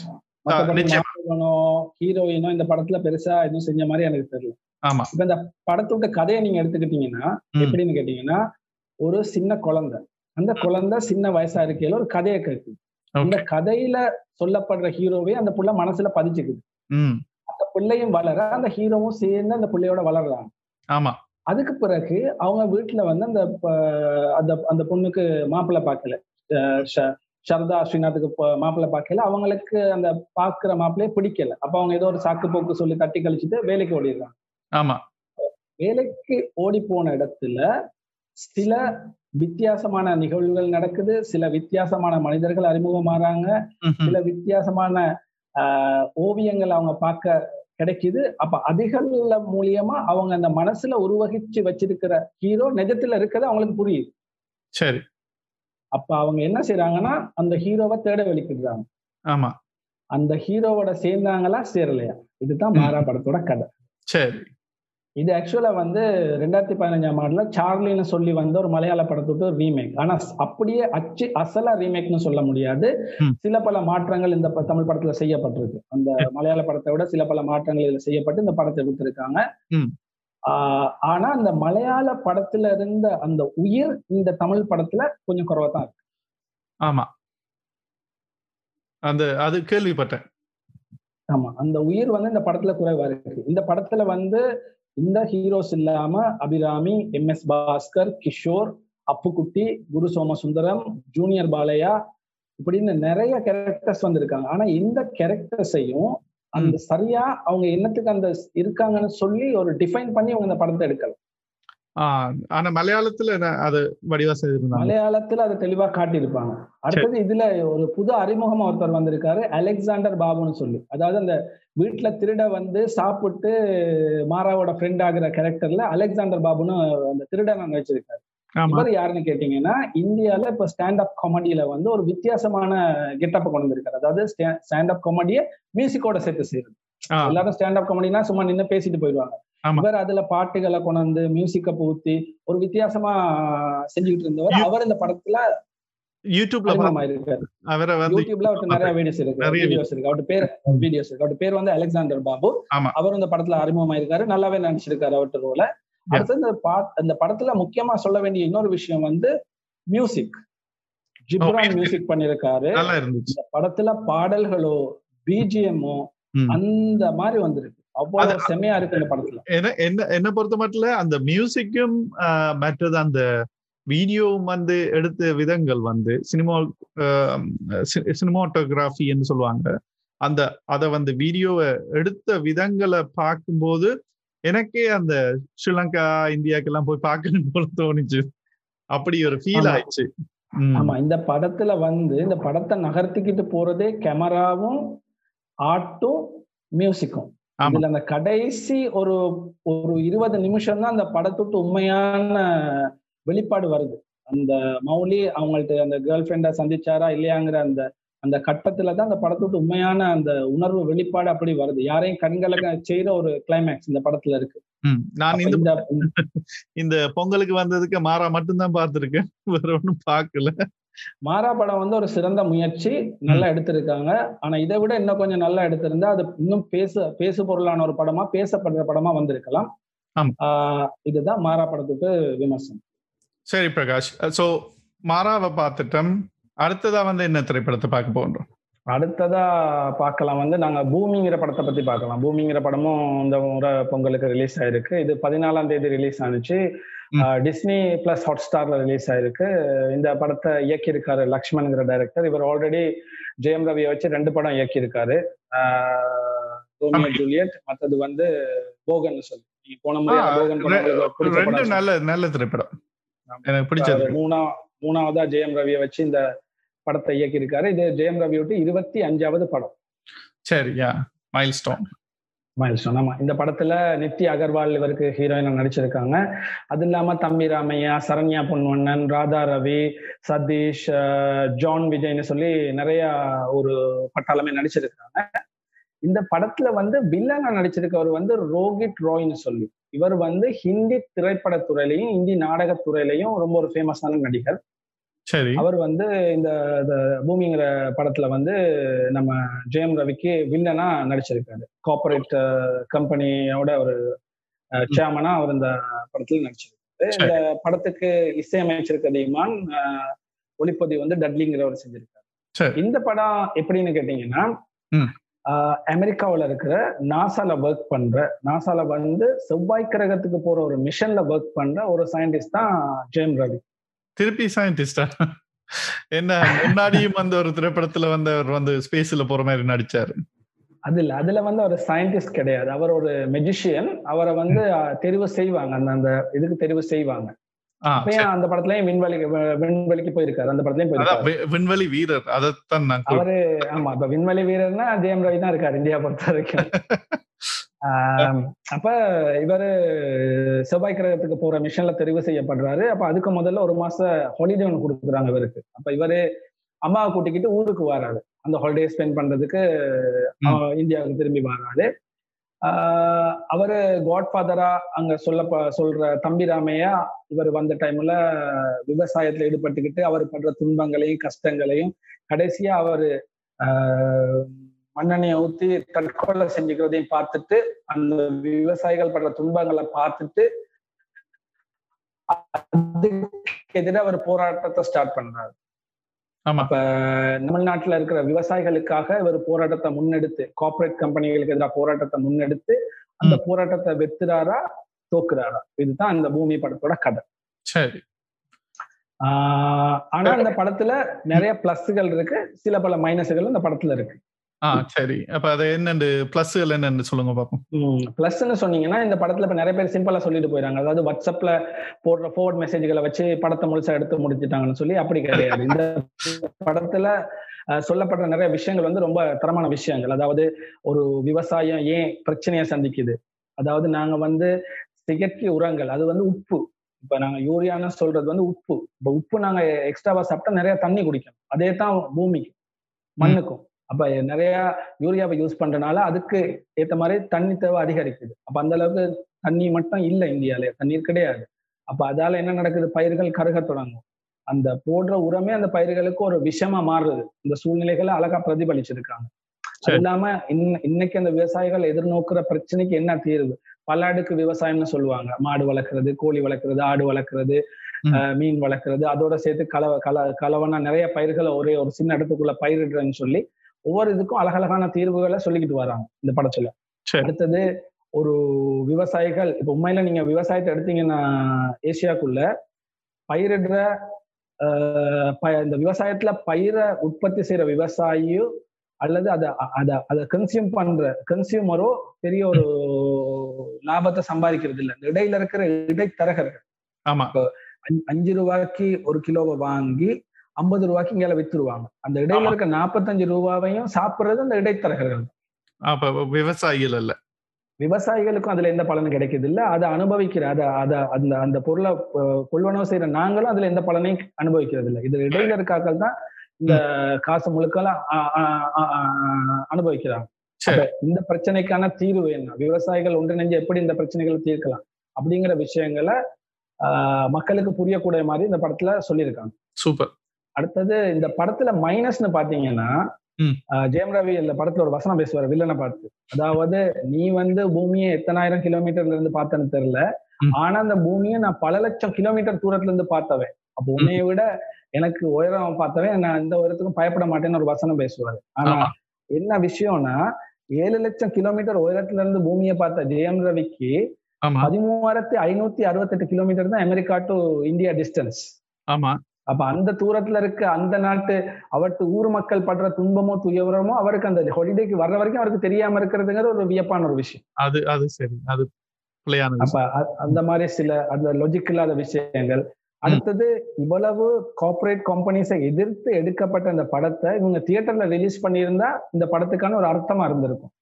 ஆனா. இவங்க எடுத்த இந்த படத்தையே வந்து Disney plus Hotstar corporate கம்பெனிக்கு தான் வித்திருக்காங்க. அந்த. கம்பெனி தான் இந்த படத்தையே ரிலீஸ் பண்ணி டிஸ்ட்ரிபியூட் பண்ணிருக்கு அப்ப அப்படிங்களே இந்த கன்செப்ட் இவங்க என்ன ஒரு கதை சொல்றதுக்காகவோ ஒரு கருத்தை சும்மா சொல்றதுக்காகவோ எடுத்த படமா இந்த பூமிங்கிற ஒரு நல்ல படம் போயிருது. அப்படி சில பல மைனஸ்கள் இந்த படத்துல இருக்கு. மொத்தத்துல பாத்தீங்கன்னா பூமி படம் நல்ல படம் பார்க்கக்கூடிய படம் கட்டாயம் ஆஹ் எல்லாரும் பார்க்க வேண்டிய ஒரு படம். விவசாயிகளுக்கு பிரச்சனைகள்லாம் சாதாரண மக்கள் உணர்ந்துக்கிறதுக்கு பார்க்க வேண்டிய ஒரு கட்டாயமான ஒரு நல்ல திரைப்படம் பூமி. நிச்சயமா. சரி. அடுத்தது வந்து நாங்க பார்க்க போறது என்ன திரைப்படம்? அடுத்தது நாங்க பார்க்க போறதுதான் இந்த வருஷத்தோட பிரம்மாண்டமான ரிலீஸ் மாஸ்டர் மாஸ்டர் இப்படி இப்படி எல்லாம் டான்ஸ் எல்லாம் ஆடுவாங்களே அந்த படமா? இந்த டான்ஸை பார்க்கணும்னா நாங்க எங்களுடைய யூடியூப் தளத்துக்கு சென்று பார்க்கலாம். பிரகாஷ் சூப்பரா ஆடி காட்டி இருக்கிறாரு அனைவரும். Don't forget to subscribe and பெல்லையும் கிளிக் பண்ணுங்க. அப்பதான் எங்களுடைய அடுத்த அயலை நீங்கள் பார்க்கலாம். நிச்சயமா. தயவு செஞ்சு பாக்குறதோட வியூவர்ஸ் வியூ பண்றதோட நிறுத்துறாங்க தயவு செஞ்சு சப்ஸ்கிரைப் பண்ணுங்க. பெல் பட்டனை அமர்த்துங்க. அப்ப உங்களுக்கு எங்கள்ட்ட புதிய அப்டேட்ஸ் வர வர உங்களுக்கு உடனடியா உங்களுக்கு அதை காட்டிக்கிட்டே இருக்கும். நீங்க அந்த வீடியோக்களை கண்டு ரசிக்கலாம் மகிழலாம். விஜய் மாஸ்டர் படம். விஜய். சொல்லுங்க. பார்க்கலாம். எப்படி? நல்லா இருந்துச்சா? கேட்டீங்கன்னா இப்ப இல்லாட்டி இல்ல அது அத வந்து கடைசியில சொல்லுவோம். நல்ல படமா இல்லையா? கடைசி கடைசி. இப்ப என்னன்னு கேட்டீங்கன்னா இப்ப கடைசியா விஜய் ரசிகர்கள் இந்த டிசம்பர் மாசம் பாடிக்கிட்டு இருந்த ஒரு பாட்டு என்னன்னு கேட்டீங்கன்னா. காத்திருந்து காத்திருந்து காலங்கள் போனதடி. ஆமா. பூத்திருந்து பூத்திருந்து பூவிழி நோகிதடி அப்படின்னு பாடிக்கிட்டு இருந்த விஜய் ரசிகர்களை ஆறுதல் படுத்துற விதமாவும் அடுத்தது நிறைய திரைப்பட நட்சத்திரங்களுக்கு இப்ப நீங்க எடுத்தீங்கன்னா ஹிந்தில. எடுத்தீங்கன்னா அக்ஷய்குமார் சல்மான் கான் ஷாருக் கான் அமீர் கான். இவங்க யார்ட்டு படமே இன்னும் ரிலீஸ் ஆகல. தமிழ்நாட்டுல கூட எடுத்தீங்கன்னா எந்த ஒரு ஸ்டாரோட படமும் ரிலீஸ் ஆகல. அப்ப யாரு பூனைக்கு மணிகட்டுங்கிறது மாதிரி இந்த ரிஸ்க எடுத்து. அந்த படத்தை கிட்டத்தட்ட ஒரு வருஷமா எந்த ஓடிடி பிளாட்ஃபார்ம்லயும் ரிலீஸ் பண்ணாம வச்சிருந்து. அந்த படத்தை நேரடியா தியேட்டர்களுக்கு ரிலீஸ் பண்ண விஜயோட தைரியத்தை முதல்ல நாங்க பாராட்டோம் ஆ ஓகே. அப்ப விஜயன் சொந்தக்காரங்க தான் இதை ப்ரொடியூஸ் பண்ணியிருந்தாங்க இல்லையா? ஆமா விஜய் மாமா தான் அந்த படத்தை ப்ரொடியூஸ் பண்ணியிருந்தாரு.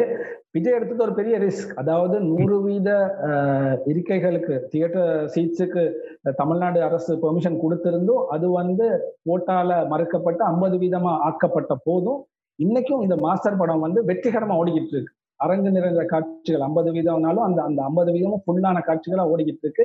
இன்னைக்கு பெரிய ஸ்டார்ஸ் இதை நம்பி அவங்க படங்களை ரிலீஸ் பண்ற நிலைக்கு இந்த படம் வந்து அவங்களையும் கொண்டு விட்டு ஆமா அடுத்தது கொரோனாவுல மனுஷங்க சாராங்களோ இல்லையோ நாங்க படம் பார்த்தே அப்படித்தான். அப்படியான நிலவரம் தான் அப்படியான நிலவரம். அப்ப என்னன்னு கேட்டீங்கன்னா இந்த விஜய் படம் வந்து காத்திருந்த ரசிகர்களுக்கு ஒரு வித்தியாசமான அனுபவத்தை கொடுத்திருக்குன்னு சொல்லலாம். ஆஹ் அது இந்த படத்தை வந்து நல்லத பத்தி எல்லாம் இல்ல. அது காத்திருந்ததுக்காண்டியே போய் பார்க்கணும். அந்த சர்ப்ரைஸ் ரசிகர்கள் இந்த ஒரு வருஷமா அவங்களுக்கு காத்திருப்ப கொண்டாடுறதுக்கு திரையரங்குகளுக்கு படையெடுத்து வந்து பாத்துக்கிட்டு இருக்காங்க. இந்த படத்தை வந்து லோகேஷ் கனகராஜ்ங்கிற டைரக்டர் இயக்கியிருக்காரு. இவர் ஆல்ரெடி மாநகரம் ஆஹ், கைதிங்கிற ரெண்டு வெற்றி படங்களை எடுத்தவர். இவர்கிட்ட மூணாவது படமா தான் விஜய் விட்டு இந்த மாஸ்டர் படத்தை ரிலீஸ் பண்ணியிருக்காரு. இந்த படத்துல நிறைய ஸ்டார்ஸ் நடிச்சிருக்காங்க. வில்லனா நடிச்சிருக்கிறது விஜய் சேதுபதி ஹீரோயினா மாளவிகா மோகனன். சாந்துனு ஆண்ட்ரியா ஜெரமியா அர்ஜுன் தாஸ் கௌரி கிஷான் நாசர் ரம்யா பூவையார் தீனா மகேந்திரன் நிறைய நிறைய ஸ்டார்ஸ் நிறைய. எல்லாம் பெரிய ஸ்டார்ஸ் பெரிய ஸ்டார்ஸ் அடுத்தது அதெல்லாம் யூடியூபர்ஸ் இருக்காங்க. இந்தியால யூடியூபர்ஸ் சரியான ஃபேமஸ் ஆகும் அந்த யூடியூபர்ஸ்லயும் நிறைய பேரை செலக்ட் பண்ணி எங்க பார்த்தாலும் ஃபேமஸ் ஆனாலும் அது அதை அதை திரையில கண்டுபிடிக்கிறது கஷ்டமா இருக்கு. ஏன்னா அவ்வளவு பேர் ஒரே டைம்ல அட் டைம் வராங்க. சிங்கிள் ஸ்டாட்ல மாறிடுறாங்க. இப்ப இவங்க நிக்கிறாங்களா அவங்க நிக்கிறாங்களான்னு பார்த்து பார்த்துக்கிட்டு இருக்க வேண்டியது அவ்வளோ ஸ்டார்ஸையும் ஒருங்கிணைச்சு இந்த படத்தை எடுத்திருக்காங்க. ஆனா அந்த அவ்வளவு ஸ்டார்ஸ் நடிச்சாலும் அந்த ஒவ்வொரு ஸ்டார்ஸுக்கும் ஒவ்வொரு ஒரு சீன் அழகா அமைச்சு கொடுக்கப்பட்டிருக்கு இந்த படத்துல. ஆ கொடுத்துருக்கு. ஆ ஓகே தட்ஸ் கொடுக்கப்பட்டிருக்கு. அப்ப இந்த படத்துக்கு வந்து மியூசிக் வந்து அனிருத் சொல்லவே தேவையில்ல. பிஜிஎம் பாட்டு எல்லாமே வேற லெவல் படம் வாரத்துக்குள்ளே அதெல்லாம் பெரிய அளவுல ஹிட் ஆயிருச்சு. படத்தோட்டு பிஜிஎம் வந்து இந்த படத்துக்கு பெரிய ஒரு பிளஸ் பாயிண்ட். இந்த படத்தோட்டு ஒளிப்பதிவை வந்து சத்ரியன் சூரியன்கிறவர் பண்ணியிருக்காரு. இந்த படத்தோட்டு அடுத்த இன்னொரு பெஸ்ட் பாயிண்ட் வந்து பிலோமின் ராஜுக்கு எடிட்டிங் இந்த படத்தை இன்னும் ஒரு நல்ல ஒரு விறுவிறுப்பா கொண்டு போயிருக்கு. அதுவும் வந்து ஒரு பெரிய படத்தை மூணு ஹவருக்கு கொண்டு இருக்காங்க அந்த அந்த அந்த மூணு ஹவரை விட இன்னும் குறைச்சிருக்கலாம் ஆனா டைரக்டர் விடலன்னு நினைக்கிறேன். அப்ப இன்னும் கொஞ்சம் கட் பண்ணியிருந்தா அது இன்னுமே நல்லா இருந்திருக்கும். அதை பத்தி நாங்க இன்னும் கொஞ்சம் லேட் ஆகி பேசுவோம். இப்போ இந்த சரி. படத்தோட்டு கதை என்னன்னு பார்ப்போம்னு கேட்டீங்கன்னா ஒரு ப்ரொஃபசர் ம். இதுல விஜய் வந்து ஒரு ப்ரொஃபசர் அவர்கிட்ட பேர் வந்து ஜெய்டி. அவர் ஒரு தண்ணி அடிக்கிற ப்ரொஃபசர் மத்த விஜய் படங்கள் மாதிரி விஜய் பறந்து பறந்து அடிக்கிறதோ இல்லாட்டி வந்து அனாசமா அடிச்சுட்டு கணக்கெடுக்காம போறதோ இல்லை இதுல விஜய் அடிப்படையில விஜய்க்கு வலிக்கிறதெல்லாம் காட்டுறாங்க. சரி. அப்ப விஜய வந்து அந்த ஒரு எக்ஸ்ட்ராடினரி ஹீரோவா இல்லாம ஒரு சாதாரண ஒரு ஹீரோவா காட்டியிருக்காங்க. விஜய் விஜய்க்கு வயசாயிருச்சு ஓடி போய் சண்டை பிடிச்சா மூச்சு வாங்குறது அப்படின்னு நிறைய விஷயங்கள் ஒரு வித்தியாசமா இதுல காட்டியிருக்காங்க. விஜய்க்கு அந்த காணாம போன காமெடி நிறைய இதுல திரும்ப எங்களுக்கு இந்த படத்துல பார்க்கக்கூடியதா இருக்கு. தட்ஸ் குட் அது எனக்கு விஜய் விஜயோட காமெடி வந்து அவர் பழைய படங்கள்ல நல்லா வந்து கொண்டிருந்தது. அதுக்கப்புறமா அந்த மாஸ் ஹீரோ ஆனதால அதெல்லாம் குறைஞ்சிட்டு வந்துருச்சு. இப்ப திருப்பி கொண்டு வர்றாருன்னா வெரி நைஸ் ஆமா விஜய்ட்டு அந்த தொலைஞ்சு போன காமெடிகளை நீங்க பார்க்கணும்னா இப்ப இந்த படம் உங்களுக்கு அதுக்கான ஒரு கட்டாயமான ஒரு ட்ரீட்டா இருக்கும். அப்ப இப்படி இருக்கிற ப்ரொஃபஸரா இருக்கிற விஜய் திடீர்னு விஜய் வந்து சிறுவர் சீர்திருத்த பள்ளிக்கு ஒரு மூணு மாச இடமாற்றத்துல போக வேண்டிய ஒரு சூழ்நிலை உருவாகுது. சரி. அப்ப அந்த சிறுவர் சீர்திருத்த பள்ளியில நடக்கிற சில விஷயங்கள் அவரை வந்து மாற்றுது. அவரு அதுல நடக்கிற அநியாயங்களுக்கு எதிராக போராடுறாரு. அந்த போராட்டத்துல விஜய் வெத்துனாரா வெத்து வெ- தோத்தாரா அப்படிங்கிறது தான் இந்த மாஸ்டர் படத்தோட கதை. சரி. அப்ப நாங்க இந்த திரைப்படத்துல வந்து நான் முதல் கேட்டிருந்தேன் கேள்வி. நான் நான் பார்க்கணும்னா பார்க்கலாமா? இல்லையா? நல்ல இப்படிதான். அதாவது என்னைய பொறுத்த வரைக்கும் இந்த மாஸ்டர் படம் ஒரு பார்க்கக்கூடிய திரைப்படம் தான். அதாவது. விஜய்கிட்ட அந்த நிறைய சண்டைகள் இருக்கு அதே. நேரம் ஜோக் இருக்கு. எல்லாமே இருக்கிற ஒரு படம். இந்த படம் பார்க்கக்கூடிய ஒரு படம் தான். நல்ல கருத்துக்கள் இருக்கு இந்த படத்துல. பார்க்கக்கூடிய படம் தான் விஜய் மாஸ்டர் படம். அதாவது ஆஹா ஓஹோன்னு சொல்ல முடியாது. ஆனா கட்டாயம் ஒரு பார்க்கக்கூடிய அளவுல இருக்கு இந்த படம். இந்த படத்துல நாங்க கட்டாயம் சொல்ல வேண்டியது விஜய் சேதுபதியோட நடிப்பு. அதாவது விஜயவே தூக்கி சாப்பிடுற அளவுக்கு அனாசமா மனுஷன் நடிச்சிட்டு போயிருக்காரு. சும்மாவே அவங்க பக்காவா நடிப்பாங்க. சில பேர் வந்து சொல்லுவாங்க ஒரே சேம் ஸ்டைல்லயே நடிக்கிறார் என்று ஒரு கம்ப்ளைண்டும் இருக்குது. விஜய் சேதுபதி. இதுல வந்து வில்லன் கேரக்டர்ல விஜய் சேதுபதி வந்து வேற லெவல்ல நடிச்சிருக்காரு. இதுல கிட்டத்தட்ட ஒரு ஒரு ஒரு ஒரு ஒரு வாட்ஸ்அப் இதுல போர்டிங் மெசேஜ் ஒன்று வந்துருந்துச்சு. அதாவது விஜய் சேதுபதி விட்டு படத்துல விஜய் நடிச்சிருக்காரு. அவ்வளவுத்துக்கு நல்லா நடிச்சுக்காரு ஆமா அவ்வளவுக்கு அதாவது அந்த விஜய்க்கு சளைக்காம அதாவது விஜய்க்கு சளைக்காம விஜயோட சேர்ந்து போட்டி போட்டு விஜய் சேதுபதி நடிச்சிருக்காருன்னு சொல்லணும் இந்த படத்துல. அந்த விஜய் சேதுபதி நடிப்பு விஜயோட நடிப்பு அனிருத்தோட மியூசிக் இந்த இது இந்த மூணு விஷயங்களுக்காகவே இந்த படத்தை நாங்க பார்க்கலாம். இந்த படத்துல இருக்க மைனஸ்ன்னு சொன்னீங்கன்னா. இந்த படத்தோட நீளத்தை வந்து இன்னவங்க குறைச்சிருக்காங்க. இப்ப இந்த படத்துல சில சீன்ஸ் இருக்கு. இப்ப கடைசியில ஒரு அம்பு விடுற சீன் ஒன்று இருக்கு. அது நீங்க பாத்தீங்கன்னா தெரியும். அந்த சீனை அப்படி கட் பண்ணிருக்கலாம். சில பல சீன்களை கட் பண்ணி. இந்த படத்தை இன்னும் கொஞ்சம் திரைக்கதையை கொஞ்சம் மெருகூட்டி இருந்தா இது வந்து அடுத்த ரேஞ்சுக்கு விஜய்க்கு இன்னும் பெரிய ஒரு வெற்றியான ஒரு படமா அமைஞ்சிருக்கும். அப்ப அந்த அந்த படத்தோட நீளத்தை இன்னும் கொஞ்சம் குறைச்சிருந்தா இந்த மாஸ்டர் படம் இந்த வருஷத்துக்கான மிகப்பெரிய வெற்றி படமா அமைஞ்சிருக்கு. ஆனா ஆல்ரெடி அது வெற்றி படம் தான் அந்த மிகப்பெரிய வெற்றி படமா அது அமைஞ்சிருக்க வாய்ப்பு இருந்துச்சு. ஆனா இப்பயும் அது வெற்றி படம் தான் நல்லாவே ஓடிக்கிட்டு இந்த மூணு படங்கள் இந்த பொங்கலுக்கு வந்த அஞ்சு படங்கள்ல நாங்க இந்த மூணு படங்கள் எடுத்து இந்த முறை பார்த்திருக்கோம். இன்னும் ரெண்டு படம் பேலன்ஸ் இருக்கு. புலிக்குத்தி பாண்டியும் ஈஸ்வரனும். இந்த ரெண்டு படங்களை பத்தின விமர்சனங்களை நாங்க வாரக்கிழமை பார்ப்போம். சரி. பெர்ஃபெக்ட் ஸோ ஓவரால் இந்த பொங்கலுக்கு வந்து நாங்க ஒரு என்டர்டெயின்மெண்ட் பேக்டான டைம்ல வந்து எங்களுக்கு நிறைய திரைப்படங்கள் வந்திருக்கின்றன. இன்னும் இன்னும் டுவெண்ட்டி டுவெண்ட்டி ஒன்னுக்கு வந்து பல திரைப்படங்கள் லைன்ல இருக்குது. அதுகளை பற்றியும் நாங்கள் வந்து வருங்கால அயலில் பார்ப்போம். தொடர்ந்து அதுகளை பார்த்துக்கிட்டு போவோம். இந்த படங்கள் ரிலீஸ் ஆனது மக்களுக்கு ஒரு பெரிய ரிலாக்ஸ்னு சொல்லலாம். எதுவுமே இல்லாம பொழுதுபோக்கு இல்லாம இருந்த கொரோனா பீரியட்ல இது ஒரு பெரிய ரிலாக்ஸேஷனா இருந்துச்சுன்னு சொல்லுவோம். சரி நேர்களே இத்துடன் வந்து எங்களுடைய அயலை இன்று நிறைவு செய்து கொள்கின்றோம். அடுத்த வாரம் வந்து இது போல என்டர்டெயின்மெண்ட் ஃபேக்டான நிறைய விடயங்களை பற்றி அயலில் பார்க்க இருக்கின்றோம். இங்கே என்னுடன் இணைந்து கொண்ட ஷர்மிக் மற்றும் பிரகாஷுக்கும் வந்து என்னுடன் சேர்ந்து இந்த அயலை உங்களுக்கு தந்தவர்களுக்கு நன்றியை தெரிவித்துக் கொண்டு விடைபெறும் நான் ரஞ்சிதன் கமல் லிங்கம் நன்றி வணக்கம் நேர்களே வணக்கம். நான் உங்கள் பிரகாஷ் ஸ்ரீலங்காவிலிருந்து.